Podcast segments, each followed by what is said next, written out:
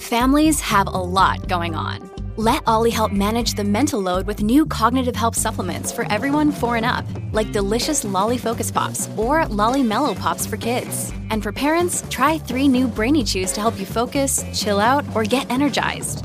Find these cognitive health buddies for the whole fam at olly.com. That's O L L Y.com. These statements have not been evaluated by the Food and Drug Administration. This product is not intended to diagnose, treat, cure, or prevent any disease. Well, howdy there, Internet people. It's Beau again. So, today we're going to talk about a message I received in regards to yesterday's video. I am new to the channel and love the historical bits you include. Yesterday was no exception. However, I vehemently disagree with your conclusions. This isn't the United States today. We do not use this same playbook today. And seeing somebody say that we do and failing to acknowledge how far we, we have come is damaging to America.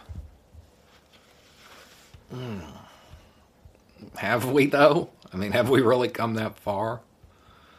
This sounds good. I wish this was true. And I guess, I mean, maybe we have. Maybe the same playbook isn't used today.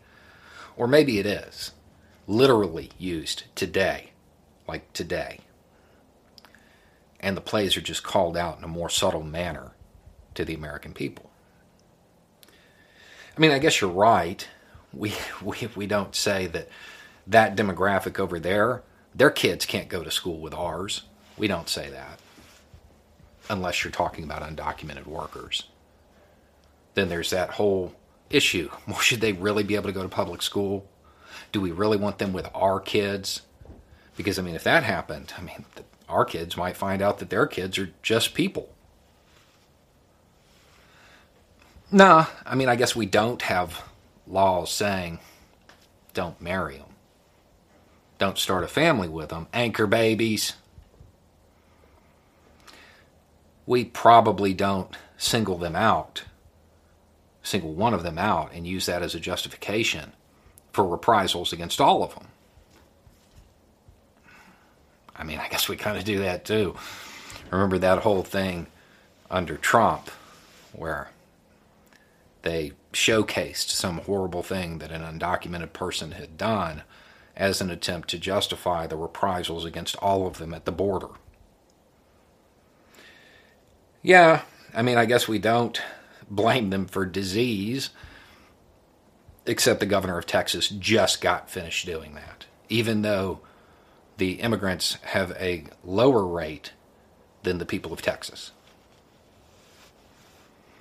We don't say that they overburden law enforcement, except that we do, despite all statistical evidence to the contrary. I mean, I guess we don't have a police tax on them, but that's only because the government can't figure out how to do it. Believe me, if they could figure out how to do it, they would. We probably don't say that, you know, we don't want lower class people. We don't want Chinese laborers, except that we do. It's actually policy. This one's institutionalized. Immigrants who come legally, they have to show that they're economically beneficial to the United States. That one that one's pretty out in the open.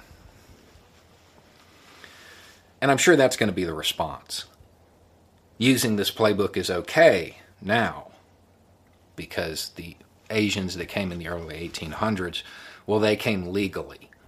They got that permission slip, and therefore it's all different.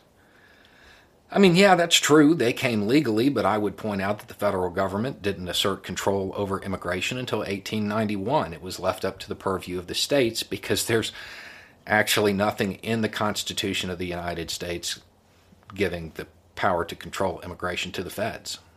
But they found a way to do it in 1891, shortly after they lost their permanent underclass due to the Civil War.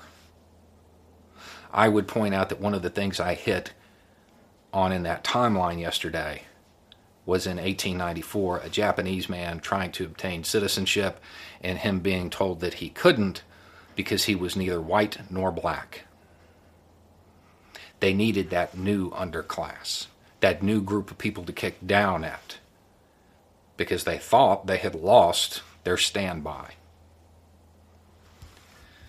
No, the playbook is definitely still in use today. Absolutely. So much so, and so quite literally today, by the time y'all watch this, it will be yesterday. But the House passed a bill to benefit people who have lived pretty much their entire lives in the United States. They not, may not even remember their home country, the Dreamers. And it passed in the House, but without significant reform to the filibuster, it probably won't make it through the Senate because there are still politicians using this playbook today. That group of people over there, they are lesser than you. You're better than them. Vote for me and I'll keep it that way. It's a good way to energize a base. It has been used throughout American history, and as much as somebody may want to vehemently disagree with it, it is still being used today. Just a new demographic, a new group of people to kick down at. And undocumented people are not the only people subject to this. It always gets used because it's effective, because people keep falling for it, because they will always find some reason to say, no, this time it's different. This isn't us. Yeah, it is us. Individual people, we may have changed, but the institution of the United States, it is built on scapegoating people while exploiting their labor. It's, it's, it's literally our entire history. It hasn't changed. Just shifts the group of people being exploited and scapegoated.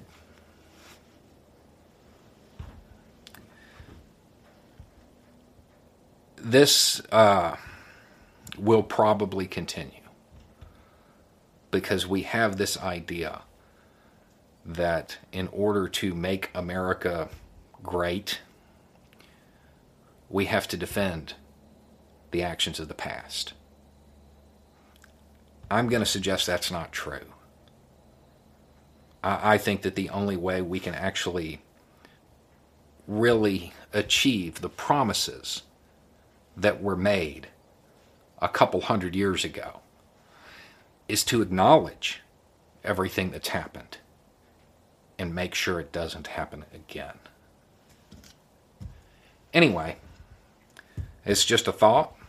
Y'all have a good day.